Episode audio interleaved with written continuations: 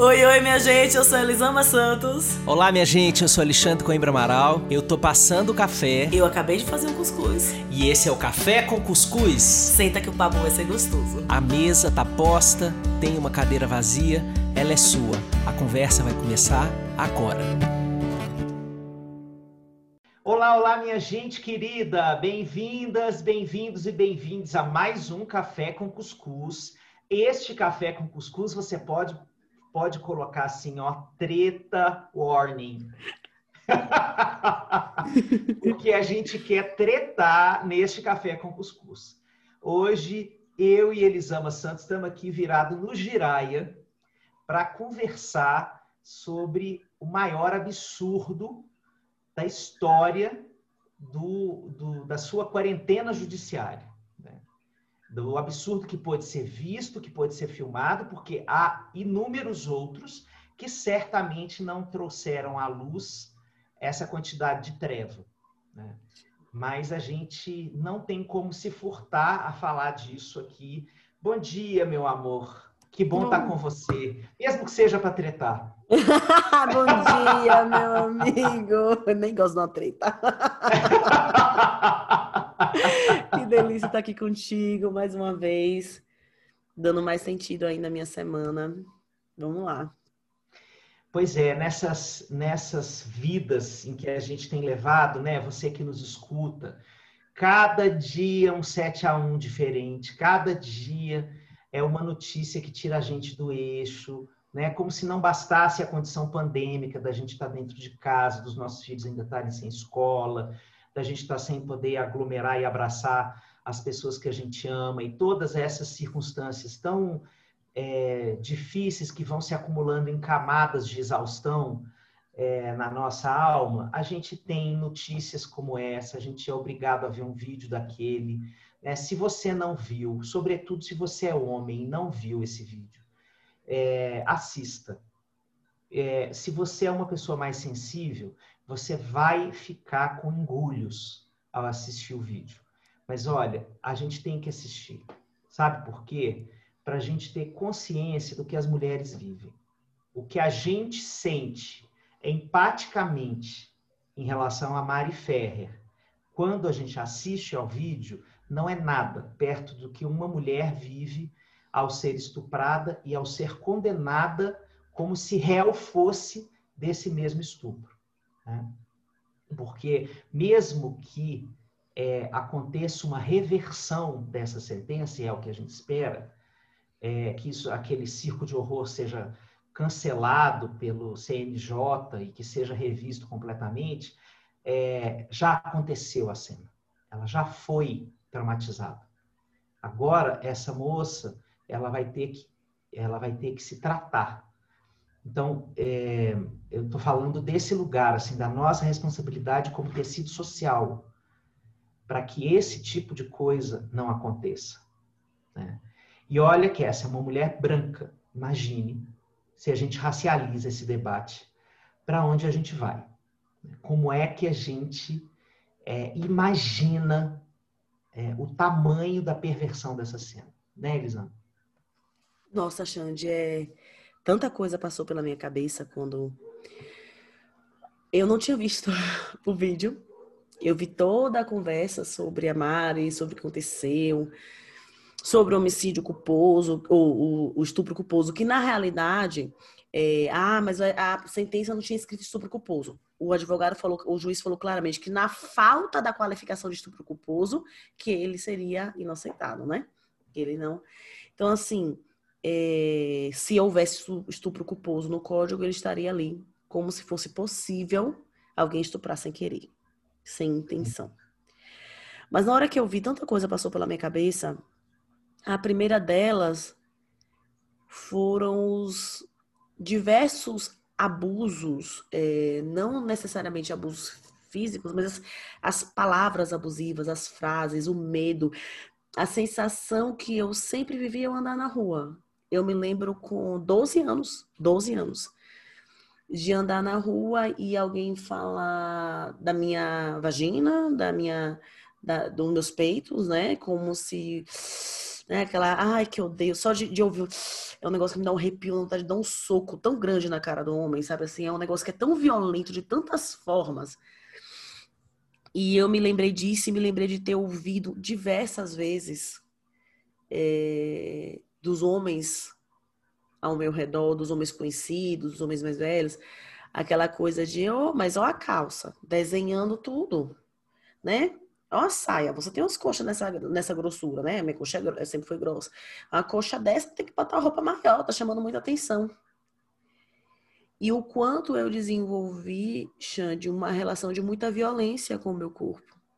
Porque ele nunca foi legal para mim. Quando eu estava magra, quando eu malhava quatro horas por dia, ele era inadequado porque ele chamava atenção demais. Né? É, quando eu era criança, criança, adolescente, 12 anos para mim, uma criança. Quando eu era criança, tinha que pensar na rua para não fazer os irmãos da igreja pecarem. Porque eu frequentei cresci na igreja. Então, o meu corpo, ele sempre foi algo que era inadequado. Eu lembro de ter ouvido de, de amigos queridos na época da faculdade, falava, Elis, isso é bem bonito, mas que isso é tão gostosa que a gente até esquece às vezes do que está conversando com você. Sabe? Então, assim, é presente de tantas formas esse machismo que levou aquele comportamento no julgamento da Mari e que todas as mulheres já experimentaram na pele. E que no meu caso, como mulher negra, como mulher preta, experimentei num grau um pouquinho mais elevado porque eu era mulata, né? Sempre me encaixei no padrão da mulata, né? A negra de pele clara que serve perfeitamente para cama. Então eu cresci ouvindo que eu era da cor do pecado, sabe? Que é, eu, eu, com as minhas amigas brancas numa boate, as pessoas se aproximavam das minhas, minhas, brancas, minhas amigas brancas chamando de linda e de, minha, mim chamando de gostosa.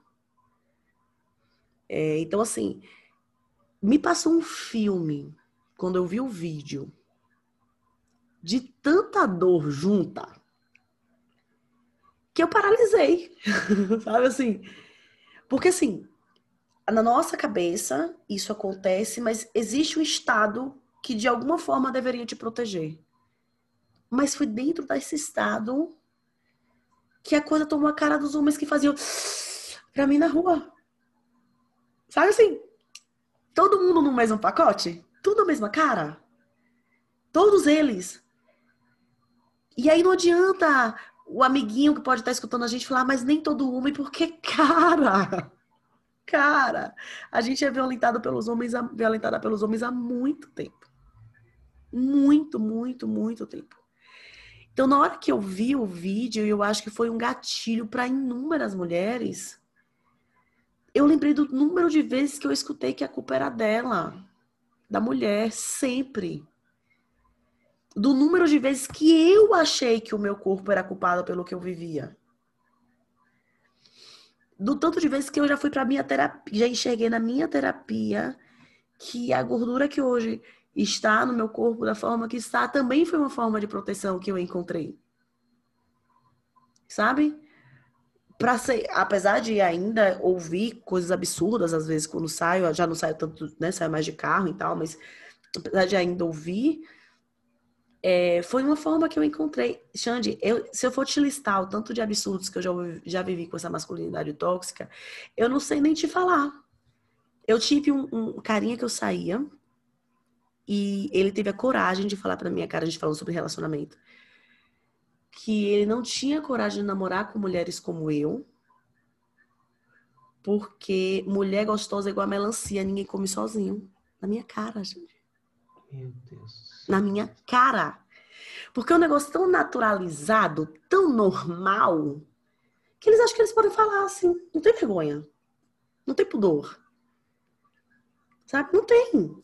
Não tem. É isso aí mesmo. É a verdade. É a realidade, sabe? É a realidade. É a realidade. Não, ele pode falar, ele pode falar o que ele quiser. A homem foi dado esse direito de falar a merda que ele quiser, porque eles podem. Então, assim. Fiquei, sabe no que, que eu fiquei pensando também, você, ah. quando eu. É, quando a gente decidiu ontem que a gente ia conversar sobre isso, é, a sua trajetória de desilusão com o sistema jurídico. Sim. Que, né? Sim, nossa. E a sua decisão de estar tá aqui fazendo o que você está fazendo hoje. Eu imagino que tenha batido em algum lugar aí também, não? Foram tantos lugares, sabe assim. O primeiro foi esse gatilho, que é um gatilho muito forte, que é um gatilho sim, de uma existência, né? Sim, claro, claro. E aí o outro foi esse lugar. Quando eu me formei em Direito, é... Não sei se quem acompanha a gente já ouviu falar de feridas emocionais. A gente tem um monte de, de, de teorias sobre como nós lidamos com as coisas, mas se a minha ferida da injustiça é uma ferida bem grande. Então, quando meu pai falava que eu não gostava, minha mãe ou alguém fazia, eu tinha aquela sensação de injustiça. Não é justo. Eu tenho um apego muito ao que é justo. E nesse uhum. apego ao que é justo, eu parei no direito para fazer justiça. E eu me lembro de um professor no primeiro semestre, no segundo semestre, ele era professor de introdução ao estudo do direito, acho que era isso. E ele falava assim: se vocês querem justiça, vocês estão no lugar errado. Assim, foi um tapa na nossa cara. Foi o primeiro, primeiro foi o segundo semestre. Vocês estão no lugar errado. Você quer justiça, quer fazer justiça, você vai fazer serviço social. Você vai buscar outras formas, porque no direito vocês vão conhecer as piores pessoas da vida de vocês. Uau. E eu lembro que na época eu olhei pro cara e fiz, que frustrado, né? Que idiota, que blá blá blá. E eu conheci as piores pessoas da minha vida no direito. É, eu conheci os maiores egos no direito. Eu fui humilhada por juízas, não só juízes, juízas. Mais de uma vez. Sabe? Mais de uma vez. Mais de uma vez. Eu já briguei com juíza na mesa, briguei não. É, eu pedi que ela prestasse atenção, porque ela estava conversando com o advogado da outra parte, do réu batendo papo, eles eram amigos. E aí eu pedi que ela prestasse atenção porque eu estava me manifestando e ela me ameaçou é, sentenciar meu processo negativamente, né, dar como improcedente. E eu falei, não tem problema, doutora, a senhora não é a última instância. E ela deu como improcedente e um pouquinho depois o processo sumiu. Meu então não dava para mandar para remeter para ser julgado por outra instância. Ela quis me prostrar que ela seria a última instância do meu processo. Sabe? Então, assim, a, a, a, não foi nenhuma nem duas vezes que Isaac foi me buscar no, no juizado, no fórum, chorando. Isaac foi me buscar duas vezes, não foi uma, não, foram duas vezes. Chorando que eu não conseguia me mexer. De tristeza. Porque para as pessoas aquilo era um processo, era um número. E aquilo é gente para mim. Era um ser humano, era uma vida. Eu, eu levava, aquilo tudo me feria de uma forma muito profunda. Então, enfim, é, foi um gatilho gigantesco, sabe? Esse caso da Mari. Gigantesco, gigantesco. Não, não estranhe nada, porque o direito é cheio daqueles homens brancos e arrogantes. É, o, o doutor traz uma ilusão de poder muito grande para eles, é tudo que eles querem, né? Então, não, não surpreendeu, sabe? Mas entristeceu demais, porque a gente está em 2020, Xande.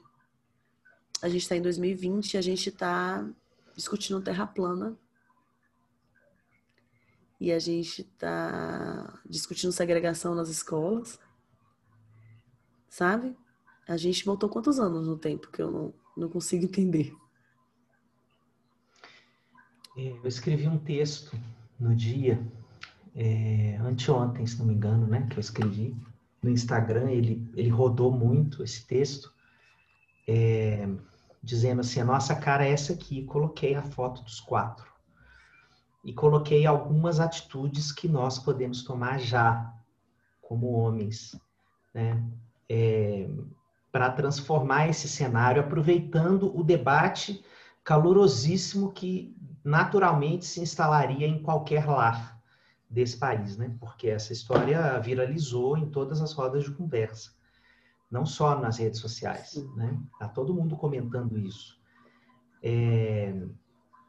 Bom, e eu quero começar as repercussões desse texto contando para vocês algumas coisas, né?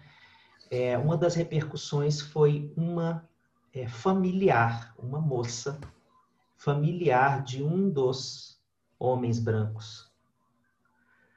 É, é uma das autoridades, não era do réu é uma das autoridades lá do processo, ela não se identificou qual é a, a, o parentesco, né?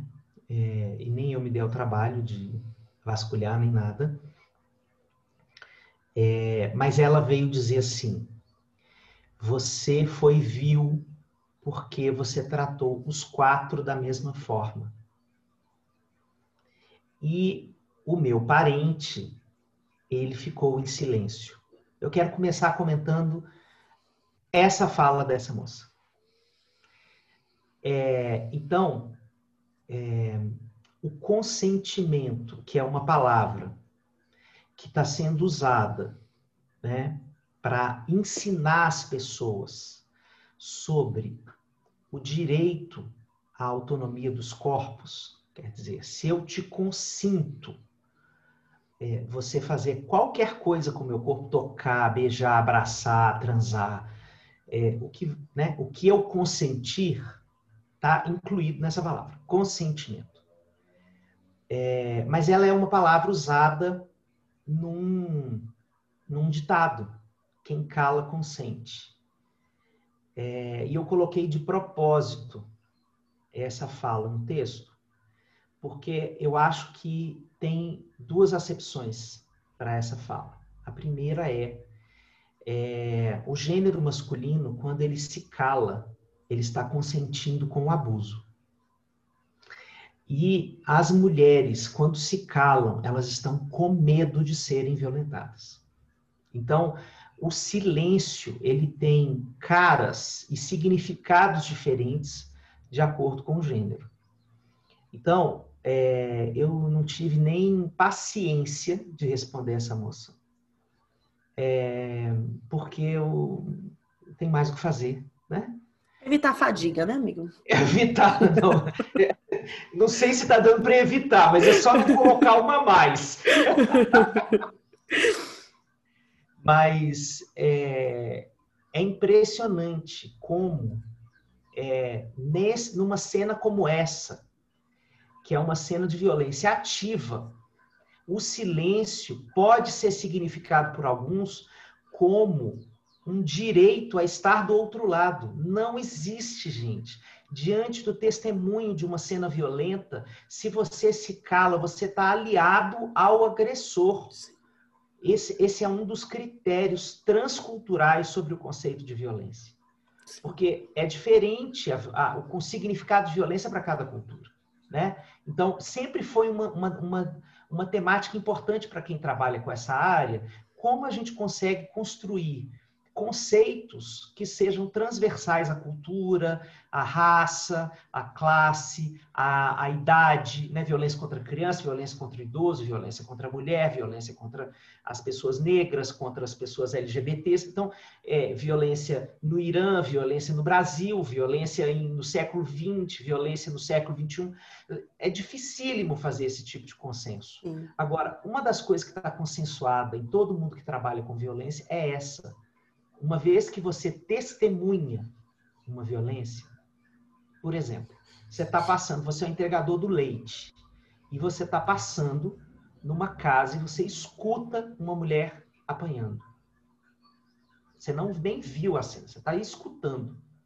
A partir daquele momento, você não tem mais o direito de ficar em silêncio. Então, se a gente tivesse uma política pública séria nesse momento, é, a gente continuaria o tipo de trabalho que vinha sendo feito no Brasil de educar as pessoas para essa condição. Denuncie, denuncie, meta colher sim. Né? sim. É, meta colher sim.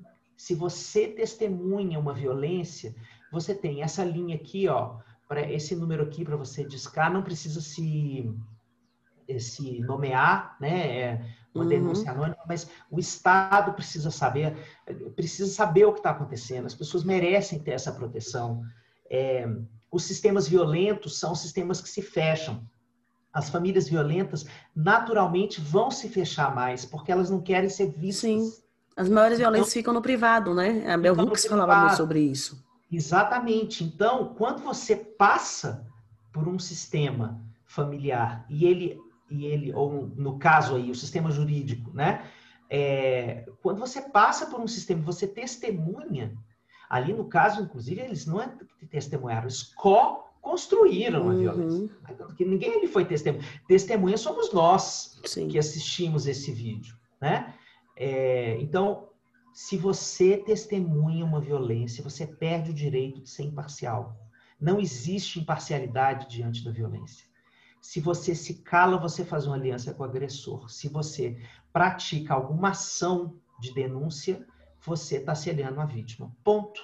Então, na hora em que você testemunha uma violência, você já tem um lado. Já tem um lado. Né? Se você tem dificuldade, se você tem medo, se você, é, é, é, você procure ajuda. Denunciar não quer dizer só ir no sistema jurídico e só ligar para um 188. Não é só isso que é denunciar. Denunciar é procurar uma pessoa, falar assim, olha, eu acabei de testemunhar uma coisa, eu estou perdido, eu não sei o que, é que eu faço, eu não sei como lidar com isso, me ajuda. Mas você está se colocando em movimento. Qualquer movimento que você faça, você está aliado à vítima. Então, assim, queria colocar isso de uma forma muito clara, é, para que não sobre dúvidas sobre isso. Isso não é Alexandre que está falando. Pode ler literatura sobre violência em qualquer língua. Todo mundo fala isso. Então, não me venha com essa pataquada que o meu parente que ficou calado nasce nos quatro minutos do vídeo que você viu, ele é mais bonzinho porque ele não compactuou com aquilo. Então, me poupe. Sim, ele está no mesmo pacote. Você falou do conceito de violência. É, o Emmanuel Kant, ele falava que a violência é toda vez que você olha para o outro como meio e não como fim em si mesmo. Então, todas as vezes que a gente não enxerga aquele ser como de uma maneira integral, ele é um meio para que eu consiga alguma coisa. Né? Ele não é o fim. Nossa, que definição maravilhosa. Em si mesmo. E eu estou estudando a filosofia por trás da não violência, né? E, e aí ele fala muito sobre isso, é, ele fala sobre isso. E eu fico enxergando em, em diversas situações como a mulher, ela é sempre um meio para alguma coisa. Para você, para o cara viver mais confortável, para o cara acessar o desejo sexual dele, ela é o meio. E naquela, naquela audiência era nítido como ela era um meio. Ela não era vista como um ser integral como eles mesmos né? Então, assim, a exposição, a, a desumanização dela ali o tempo inteiro. Porque ela não era vista como um meio, como alguém em si mesma, né? Como um fim em si mesma. Ela era um, um, meio de caminho. E aí eu quero falar de uma outra coisa, Xande, que eu lembrei de uma situação que até citei no meu livro, se não me engano, de uma amiga, ela escreveu no, no Instagram, no, no, Facebook há um tempo, naquela época que a gente olhava o Facebook, ela escreveu um texto contando contando a, uma experiência dela. Ela é ginecologista e ela, ela viveu um abuso sexual quando ela era criança. Ela tinha por volta de oito anos. E o porteiro tirou o pênis e botou a mãozinha dela para segurar o pênis dele. E quando ela subiu com aquele incômodo, sem entender direito, subiu pro, pro prédio, né, no, no, apartamento dela, ela chegou, ela contou pro irmão. O irmão imediatamente contou pro pai que desceu. Ela disse que o pai era o cara mais pacífico do mundo, que o pai desceu e quebrou a mão de dar murro no cara, no porteiro, assim, sabe?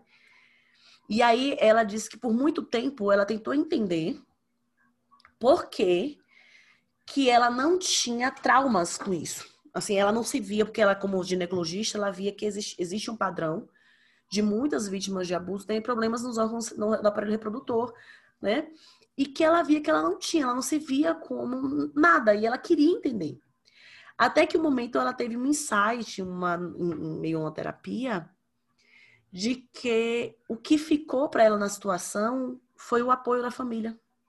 Porque em momento nenhum, ela disse que em momento nenhum o irmão perguntou: Você tem certeza? Ou o pai duvidou da palavra dela. Ou alguém falou, como foi? Conte de novo o que aconteceu. Ela disse que não houve. Que o que ela lembra foi falar e na hora a família inteira se mobilizar para mostrar que estavam todos com ela. Que ela. E aí, dessa situação inteira, ela disse que o que ela guardou muito foi esse cuidado da família com ela. Que a situação foi dolorosa, foi. Sim. Mas que o que a família fez foi curativo. E não foi o que ficou. E aí, trazendo, é, já extrapolando o caso da Mari, indo para as diversas violências que vivemos nas nossas vidas, a palavra da mulher sobretudo da criança, ela sempre foi desacreditada. E aí a gente vive uma violência, seja ela qual for, e as pessoas que nos amam, que nos apoiam, que estariam perto, elas nos violentam de novo, duvidando das nossas palavras. Cada vez que você vive uma violência e alguém fala, mas você tem certeza, mas como é que você estava usando? E te faz perguntas para te julgar, porque aquele é o momento em que eu estou julgando, quando eu faço as perguntas, se você está certo se você está errado. E aí, cada vez que você vive isso, que o teu teu asco, a tua tristeza, o teu nojo, a tua revolta, ele é silenciado, você está sendo violentado de novo. Sem dúvida. E de novo. E de novo, sabe? Então, assim, eu acho importante a gente olhar para as nossas posturas diante das diversas violências. Sabe? Da gente observar é, quando aquela amiga te liga e fala que o marido dela gritou com ela, você faz, ah, mas você sabe que ele é nervoso. Sabe? O quanto a gente vai passando a mãozinha na cabeça do patriarcado e falando, não, mas ele é assim, ah, mas é assim mesmo. E deixa a vítima sozinha, de novo, como ela sempre esteve. Sozinha com a revolta dela, com a dor dela, e se perguntando se ela não, não é exagerada. Será que foi isso mesmo? Será que, que aquilo não era normal? Será que eu não fui culpada de alguma forma pelo que aconteceu? Sabe? Porque a nossa postura, ela pode fazer a gente acreditar na gente mesmo, né? A postura de quem está apoiando. Pode fazer a pessoa acreditar nela mesma e pode fazer ela duvidar dela mesma. E pode fazer ela normalizar uma violência. Como foi o que aconteceu ali. Né? O que aconteceu na audiência foi é normal. Tudo bem, né? Acontece. Ah, mas é, ela posta fotos em posição ginecológica. Olha, olha o nível, olha o que século que a gente está. Mas aquilo dali não está separado da nossa sociedade. Aquilo dali é um retrato, como você falou, da nossa sociedade. E aí você acabou de falar do silêncio, que é essencial que a gente tenha consciência desse silêncio e do quanto esse silêncio ele tem lado. Uhum. Ele não é um silêncio imparcial, ele tem lado. Né? Tem um ditado que fala que quando tem 10 pessoas na mesa, uma conta piada racista, nove dão risadas, nove dão risada, tem dez racistas na mesa. Isso serve para os machismos e para tudo. Né? Então, assim, o silêncio, ele tem um lugar de tomar um partido, e o quanto as nossas posturas, na hora que a gente acha que vai apoiar, que a gente vai estar do lado, que a gente vai só, não, eu só quero entender o quanto elas também renovam a violência que a pessoa já sofreu, sabe? E aí vale uma, uma. Ah, meu Deus, agora me fugiu a palavra, uma interseção com o nosso é, episódio fazendo uma crítica à forma como a comunicação não violenta está sendo entendida, né? Uhum. É, comunicação não violenta não significa silenciar a indignação. De forma então, é, nessa hora em que a mulher tem dúvida do que, que ela está vivendo, o dever da rede social em volta dela, da, dos amigos, dos familiares, dos operadores da justiça, né, dos profissionais terapêuticos, de todo mundo que está em volta dela, dos líderes religiosos, é nomear o abuso. Às vezes a pessoa está confusa e não consegue perceber com nitidez o abuso que ela devera sente, né? que ela vive o tempo inteiro. Por quê? Porque a construção patriarcal é você é culpada pelo abuso que você sofreu. Ela escuta isso desde o primeiro fio-fio. Então, como é que uma mulher constrói a lucidez que ela merecia acessar dentro dela se ela tem um mundo que está dizendo o tempo inteiro que o tamanho do vestido, o jeito que ela tira foto, o jeito que ela posta, o jeito que ela escreve, o jeito que ela fala, o jeito que ela olha, o jeito que ela beija, o jeito que ela trepa, tudo, tudo conduz ela para para cumplicidade no sentido jurídico da história, né? para cumplicidade da violência que ela sofre. Então, a função dos terceiros, que são essas pessoas que escutam esse relato dessa mulher, que testemunham as violências, a, a nossa função é nomear. Alice Miller fala isso claramente. Alice Miller faz uma denúncia de como nós, profissionais psis, construímos um monte de silenciamentos das vítimas de violência, porque na hora que as vítimas deitam lá no divã e vão falar, a palavra dos analistas era assim: mas o que, que você tem a ver? Eh, mas qual o seu papel nisso? Sim. E aí você devolve a vítima para o lugar de coautora. Não é esse. A primeira coisa que a gente tem que eh, colocar, assim, ó, sublinhado, piscando em neon, letra 200, assim, ó. Você é vítima apenas. Ponto. Isso é um abuso. Isso é uma violência. Então, se você. É, isso é botar lenha na fogueira, é botar lenha, é botar querosene, é botar álcool gel desse que explode, e fazer disso tudo um coquetel molotov da indignação que foi silenciada nessa mulher por, por séculos, por décadas. Né? E aí ela, ela precisa desse apoio nosso, porque ela precisa dessa nomeação, para ela ter coragem de começar um longo processo que é dolorosíssimo, de enxergar a violência que ela está vivendo. Nossa, mas muito assim. Tem, mas se ela não tem esse apoio do entorno, é dificílimo. É dificílimo. Sim, e a gente é colocado nesse lugar de. Preta, quanto mais pobre, né? quanto mais é, vulnerável do ponto de vista financeiro, né? por exemplo, se ela é dependente do marido. Quantas histórias a gente já acompanhou é, nossa senhora, eu me lembro aqui de inúmeras cenas que eu saí chorando também no dia de consultório, de ver mulheres que voltaram para os seus agressores porque eles, elas dependiam financeiramente dele. Né? Elas tinham consciência, entenderam tudo que viveram, mas não tinham um sistema é, em volta delas que as apoiavam para que elas pudessem construir uma, uma trajetória de autonomia daquele homem. Né? Então, é, esse é um abraço, gente, que precisa ser dado em toda e qualquer mulher que vive uma situação de violência.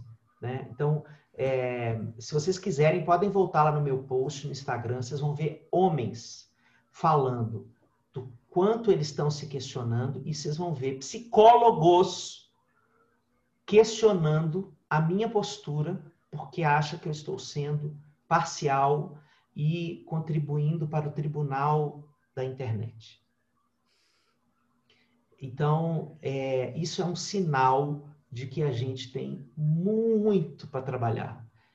E, e, na hora que a gente se conecta com, com o tamanho da treva, dá uma canseira, dá vontade de encostar num barranco e falar: pode vir. Sim. Pode vir, fim do mundo, porque eu estou pronto para ti. Mas aí, no segundo seguinte, a gente fala, venha não, porque ainda tem muito para fazer. Deixa eu levantar aqui. Ainda tem muito para fazer por esse mundo careta, covarde, escroto, violentador. Nossa, machista, dá, um, dá um desespero, né, Xande? Um eu assisti nesse final de semana Infiltrado na Clã. Não sei se você já assistiu. Não. É uma série? É um documentário? É um filme ah. do. Ai, gente, esqueci que ele é maravilhoso e fala muitas histórias dos negros. O filme Spike acabou. Lee? Spike Lee. O ah. filme acabou e eu não conseguia levantar de tanto chorar. E o que mais doía era essa sensação de. E tá tudo acontecendo de novo, de outras formas, sabe? Esse cansaço desse mundo de você falar, meu Deus. Né? Você falar que psicólogos chegaram lá e falaram, não, você tá sendo parcial. Estou! Jura que você percebeu isso agora? Amor! Você demorou, gata, pra perceber que eu tô sendo parcial? Porque precisamos ser parciais quando a gente vê a violência. A gente entenda uma coisa, você que está ouvindo a gente entenda uma coisa. A não violência, o diálogo, ele só é aplicado quando há igualdade de posição entre as pessoas. Quando alguém está superior ao outro, o diálogo não vai acontecer porque o diálogo pressupõe igualdade nas, nas condições. O diálogo pressupõe que estamos no mesmo lugar de igualdade de voz e de escuta. Se não existe essa igualdade, Muitas vezes vai ser necessária uma luta para conquistar essa igualdade, para a partir daí, quem está em cima perceber que a minha voz tem vez, ela importa e que você tem que vai, vai precisar ouvir minha voz, para a gente colocar no lugar de igualdade a gente construir o diálogo. Vamos parar dessa ilusão de que nós vamos tecer diálogos em posições de extrema desigualdade. Isso não vai acontecer. Primeiro vamos ter que resolver a desigualdade para aí sim a gente construir essa postura de diálogo. Enquanto essa postura, essa desigualdade ela estiver um abismo, é ilusão a gente achar que a gente vai conseguir colocar tudo no mesmo lugar. E por favor, não confundam a violência do opressor com a revolta do oprimido. São coisas muito diferentes. Muito, muito, muito diferentes. Então, sim, nós precisamos tomar partido. Nós precisamos escolher um lado. Sim, sim, nesse, nesse tipo de situação, eu não vou enxergar o humano por trás do advogado enquanto a vítima não estiver fortalecida nenhum humano. Não vou enxergar. Eu, eu, Elisama, não vou trabalhar nisso. Pode ter o terapeuta, etc e tal, quem vá fazer isso, mas eu, Elisama, nessa minha postura devida, nesse momento, eu vou estar com a dor do oprimido. Sempre. Eu vou estar com a dor do oprimido, sempre. Então, acho que é importante a gente ter consciência de que permanecer em cima do muro é algo que propaga as violências diárias. Toda vez que a gente finge que não tá vendo, que a gente fala, ah, mas eu não vou me meter nisso, ah, mas eu não vou discutir isso dentro da minha casa. Nós precisamos conversar sobre as violências dentro das nossas casas. Nós precisamos, não estou falando que você vai criar um mini ativista com seus filhos, não. Mas comenta, nossa, olha que absurdo que aconteceu, o homem foi violento com a mulher e as pessoas. Olha como o machismo opera, filho. Sabia que eu. Tem que falar, gente. Não é para criança virar uma, uma mini ativista, mas só para ela começar a desenvolver um senso crítico, a conversa que você tem com seu marido. Sabe? Aqui a gente tem se observado. Porque, assim, machismo, o racismo, eles estão. A gente foi criado, mergulhado nesse negócio. Então, diversas vezes, falas vão sair pela nossa boca com a voz dessas estruturas raciais e, e, e machistas e patriarcais, etc e tal. E é o olhar de um olhar, amor, você sabe o que significa do, nega do leite? Ele, não. Rapaz, isso deve ter alguma coisa de machismo, ou de, de racismo. Ah, com certeza, né? Vamos parar de falar, vamos parar de falar. Sabe, essa, esse, se perceber o tempo inteiro, esse lugar de vigilância, porque a gente não pode olhar o caso da Mari Ferrer como algo que está muito distante. Na realidade, para a mulherada, todo mundo sabe que não está distante. Eu não conheço nenhuma mulher que achou que estava distante. Nós vivemos, nós escutamos o que o advogado falou ali de diversas formas, em diversas situações, a vida inteira. Mas para você, homem que está ouvindo a gente, você não pode achar que isso está distante de você e que você não tem nada para fazer no seu dia a dia. Amor, você tem muito. Cada vez que o teu amigo faz uma piadinha e você fica caladinho no grupo, você tá ali, ó, sendo mais um. Lembra aí dos 10 na mesa, um fez a piada, nove riram, 10 ali. Você tá sendo um dos 10. Sabe? Cada vez que você silencia, cada vez que tua esposa, tua companheira, tua filha, tua colega de trabalho fala, nossa, você teve uma fala muito machista na forma que você falou. Você falou isso, isso, isso. Você faz... Não, mas peraí, nem todo. Você tá aí reproduzindo, fortalecendo essa estrutura. Se a gente não toma essas dores como nossas, se o homem não toma essa dor, essa chaga da sociedade como dele, fica difícil. Ele está reproduzindo. Não tem em cima do muro nessa história. Não tem. Se você não se posiciona, você está escolhendo seu lado. Eu me lembrei muito de cenas da minha vida adolescente. E eu contei para o meu filho adolescente essas cenas. É, e a gente conversou sobre como tem sido na geração dele é, porque eu me lembro perfeitamente, coisa que, obviamente, com a maturidade, com o esclarecimento que eu tenho hoje, é, eu, eu me sinto envergonhado do que eu vou dizer aqui. Mas eu fiz parte disso. É, nas conversas entre meninos, eu estou falando eu com 14 anos, 15 anos, as meninas se dividiam entre piranhas e meninas legais. Sabe quem eram as piranhas? Eram as meninas mais empoderadas, que estavam mais é, é, donas do seu corpo, donas do seu desejo. e assumindo o seu desejo para o mundo. É, então, eu fui ensinado e tive que desaprender a olhar para as mulheres donas do seu desejo dessa forma. Essas mulheres, elas precisavam e mereciam e merecem ser vistas por nós como o exemplo, o exemplo de quem está fazendo com o seu corpo e com o tom que deseja dar, a forma com que o seu corpo vai transitar pelo mundo, uma das coisas que a define, assim como a profissão que ela vai escolher, assim como é, aonde, em que cidade ela vai querer viver, assim como quero ser casada, não quero ser casada, assim como uma série de outras escolhas da vida dela. Ela tem o direito de, desde cedo, decidir como ela quer transitar com o corpo dela. Não quer dizer que é só essa postura que seja uma postura empoderada, mas a forma como mete medo no homem o poder de uma mulher, né? mete medo no homem em várias situações da vida. Por exemplo, o medo do homem de participar do parto é o medo de testemunhar a potência feminina. Porque ali tem potência. Uh. Ali o homem faz pio. o, homem, o homem se cala e pode, inclusive, aprender a reverenciar esse tipo de potência na hora do parto se esse casal vive um parto respeitoso, né? Porque isso é um outro Sim. debate, né? Se, se esse casal tem, no Brasil, o privilégio de viver um parto respeitoso. Mas é, existem muitas situações na vida em que a potência da mulher mete medo e o patriarcado ensina o homem a lidar com o próprio medo a partir da ridicularização do, do medo. Né? O medo do homem nunca é assumido para ser integrado e, e, fazer disso um sinal de maturidade, de maturidade né? um caminho da jornada dele. Não, você aprende, você aprende o tempo inteiro a ridicularizar os seus medos.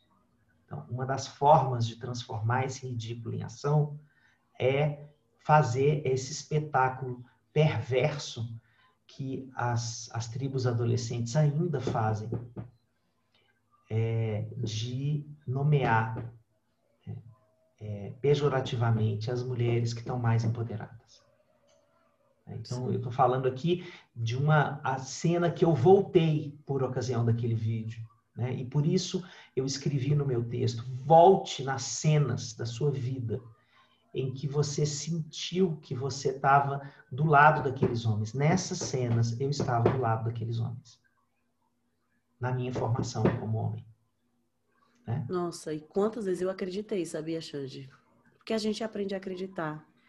A mulherada aprende a, a tomar essa responsabilidade como sua mesmo, de que eu tenho que escolher a roupa pensando no que pode acontecer, e se acontecer, talvez será que se eu tivesse botado outra roupa não teria acontecido, se eu tivesse vestido de outro jeito, será que ele não teria falado isso comigo? Assim, a gente cresceu aprendendo a passar a mão na cabeça de homem. A gente cresceu aprendendo isso. Sim. Ah, engravidou, ah, mas é porque ele não tá pronto para ser pai, né? É porque ele ainda é muito menino. A gente aprendeu isso. Sim. A gente aprendeu a pensar na carreira do marido, a pensar soluções para tudo para eles, porque a gente coloca um homem ainda nesse lugar de que ele ainda não consegue fazer, de que é sua responsabilidade, sabe? Você precisa cuidar, dar o nome. E eu, eu falo muito no meu trabalho sobre o quanto nós temos responsabilidade no, na educação, porque a gente ensinou, aprendeu a dar o nome de muitos abusos de amor. A gente Sim. coloca no, na conta do Sim. amor coisas que não são amor. Sim. A gente coloca na conta do amor muitos tipos de perversão. A gente coloca na conta do amor é, muita, muita dor e muita opressão. E aí a gente enfeita com flores e pinta uma cor bem bonitinha e fala que o nome é amor. E os nomes são outros. Então a gente precisa. A história da, da Mari, a gente já encaminhando para encerrar, né? A história da Mari, ela abre um espaço para discussões muito intensas sobre sociedade, sobre a nossa vida, sobre como a gente atua hoje, o que a gente aprendeu lá atrás. Sobre as situações, como você falou, eu voltei no meu passado, você voltou no seu. Né? É, a, aquele vídeo ele é um convite a você observar isso de uma forma muito intensa. Como está isso na tua história? Como que você aprendeu lá atrás, ainda daquela visão distorcida do que é uma mulher, do que é uma mulher empoderada que sabe o que é, como diria a Flaira Ferro, coisa, não tem coisa mais bonita nem coisa mais poderosa que uma mulher que brilha ou uma mulher que goza. Então, se você tem medo do gozo de uma mulher. Que frase linda da Flaira Ferro. Você precisa ouvir as músicas dela. Sou viciada nessa mulher, ela é maravilhosa. Quando desligar, você põe aí no Spotify.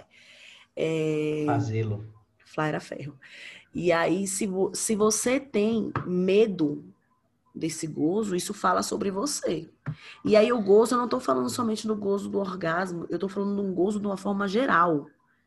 Do gozo da própria existência. De uma mulher que se sabe independente porque a gente aprendeu, e mais uma vez, as distorções sobre o amor, a gente aprendeu a, a dar nome de amor a uma pessoa precisar de você, depender de você. E amor tem nome de escolha, amores. Que lindo que ela não precisa, ele escolhe estar do meu lado. Que lindo que ele não precisa. Ele poderia viver sem mim, mas ele está escolhendo ficar comigo. A gente está escolhendo aqui seguir esse caminho junto. Então, assim, nós misturamos conceitos que não deveriam andar juntos, a violência e o amor. Nós colocamos numa caixinha do amor um monte de coisa que não deveria estar ali, que a gente conseguiria, conseguiria espalhar por várias caixinhas, muitas delas, muitas delas neuróticas, mas a gente está aí dando nome de amor. Então, se observa. Se observa enquanto mulher agora, né, falando não só dos homens, mas enquanto mulher, o quantas, quantas vezes você olha para aquela moça que está com o vestido tubinho super curto e chama ela de piranha e pensa que ela não deveria estar daquele jeito se ela não tem vergonha de estar vestida daquele jeito. E aí você só se observa, não é pra você se julgar boa ou ruim, não. É só observar. Caraca, por que tá me incomodando? De onde vem essa convicção de que eu posso julgar o caráter dela pelo que ela tá vestindo? Que interessante. Olha a voz do patriarcado gritando aqui, eu não tô percebendo. Gente, não é você se julgar. Eu já falei inúmeras vezes da curiosidade gentil. É você ter curiosidade. Por que, que você não gostou daquela moça? Por que, que você não gosta do jeito que ela fala? Pra onde que te leva? Que conceitos ela destrói? Porque aí, a prisão que você coloca aquela moça é a prisão que você tá, amor. Cada vez que eu olho para uma mulher e eu julgo o comportamento dela, eu digo se ela poderia ou não poderia ser quem ela é, estar como ela está, eu estou colocando mais uma, estou virando mais uma chavinha na minha própria prisão. Aceitar a liberdade das outras mulheres é destrancar a minha cela. A chave está na mão da gente de diversas formas, sabe? Porque assim, estamos tapeando os guardas para pegar essa chave. Mas se você ficar aí trancando, a coisa só piora. Então se observa. Se observa putz, olha só, eu penso isso sobre ela. Gente, todo, já falei aqui, ninguém é um alecrim dourado, não. A gente vai ter esses pensamentos, porque nós nascemos mergulhadas nessa cultura. E é o nosso papel ir tirando isso, rompendo com essa cultura. Um rompimento que ele é doloroso, que ele é difícil, mas que ele é necessário para a transformação de um mundo. E para terminar, eu quero dizer para os homens: nós todos estamos naquela mesa com aqueles quatro. Cabe a nós levantarmos da mesa e dizermos: eu não, eu não compactuo com esse absurdo. Essa mesa ela está presente no seu grupo da família, no seu grupo de amigos em que vocês trocam pornografia. Ela está presente no seu ambiente de trabalho, em que você vê mulheres vivendo aquela cena é, travestida de é, um discurso sobre produtividade, por exemplo, porque esse discurso pode ser uma máscara para aquele nível de violência. É, tá na sua empresa quando você vê mulheres ganhando menos do que homens, é, com menos acesso a lugares de poder do que homens, é, sendo interrompidas nas reuniões, tendo as suas ideias extorquidas por homens e eles colocando o nome deles nas ideias delas. Então, essa cena está o tempo inteiro reproduzida na nossa sociedade. Nós estamos sentados na mesa daquele julgamento junto com aqueles homens. Cabe a nós levantarmos dessa mesa o tempo inteiro. O tempo inteiro. Esse é o nosso exercício. Se você quer estar do lado da decência, da dignificação da vida, levante-se. Levante-se. E isso significa deixar um climão, sim. Não tem jeito de fazer isso e sim. todo mundo falar assim: nossa, é verdade, você tem razão. De jeito nenhum. Isso não vai acontecer. Escute só, isso não vai acontecer. Você vai comprar desavenças. Sim. Você vai ter pessoas se afastando de você porque vão chamar você de radical que vão dizer que você precisa, ter humor, é ter um caminho do meio, hum. que não precisa ser dessa forma. Esses são instrumentos de manipulação, instrumentos de manipulação. Vá então perguntar a um monge budista, um monge raiz, não é um monge Nutella, não. Vá num monge budista para falar de caminho do meio nessas horas. Você vai ver o que ele vai falar. Você vai ver o que ele vai falar com você. Ele vai dizer: não existe caminho do meio diante da opressão. Não existe. Simplesmente então, não existe. Levante-se, levante a sua bunda dessa cadeira, dessa mesa e faça coisas. Não existe espaço para o silêncio. Se você é um homem que se silencia, vá se trabalhar vá se trabalhar. Sim. É esse o meu recado. Com certeza. Se eu, se eu vou ler só um pedacinho da música da Flaira que eu falei, Sim. no finalzinho ela fala: Você tá maluco ou entorpecido pela falsa ideia de dominação? Você tá esquecido. Mulher sem libido não tem natureza, vira papelão. Homem de, de armadura constrói prisão bélica, de postura fálica perde o coração. Homem de verdade enxerga a beleza na mulher que é dona do próprio tesão, na mulher que é dona do próprio não.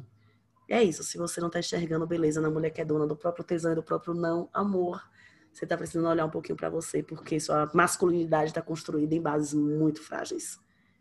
Muito, muito, muito frágeis. E assim, dessa forma fofa, muito. a gente termina o nosso episódio de hoje, deixando o convite para você levar esse seu incômodo que você está sentindo agora para as suas rodas de conversa mais íntimas, mais cotidianas. Não silencie o seu incômodo, seja você uma mulher, seja você um homem. Não silencie esse incômodo. É a partir dessa angústia que a gente sente quando a gente se confronta com esses absurdos da vida, é que a gente tem potencial de transformação da realidade. Com certeza. Até semana que vem. Obrigado, Elisama. Obrigada, olha, amigo. Deixa eu dizer uma coisa para vocês, gente. Olha, tudo que sai da boca de Elisama tinha que ser, tinha, a gente tinha que ter um escriba, sabe? E a pessoa já, porque ela já nem precisa, né, ficar escrevendo. A gente podia ter uma pessoa aqui escrevendo e falando assim, pronto, Elisama, é, bom, aqui, ó, já tem mais um livro, já tem mais... Afe Maria, por isso... oh, amigo, te amo, te amo te ouvir. É, é sempre é, lindo é isso aí, tem que escrever, tem que escrever, tem que Temos que você tem uma sua fala sempre é incrível, sempre me ensina tanto. Vamos é isso, escrever. minha gente. Vamos escrever, escreva Vamos a história escrever. da sua vida, viu? Você está escrevendo livro, escreva a história da sua vida, viu? História com H maiúsculo dentro da sua casa, no seu grupo de família. Até semana que vem, gente. Até, beijo. minha gente, um beijo.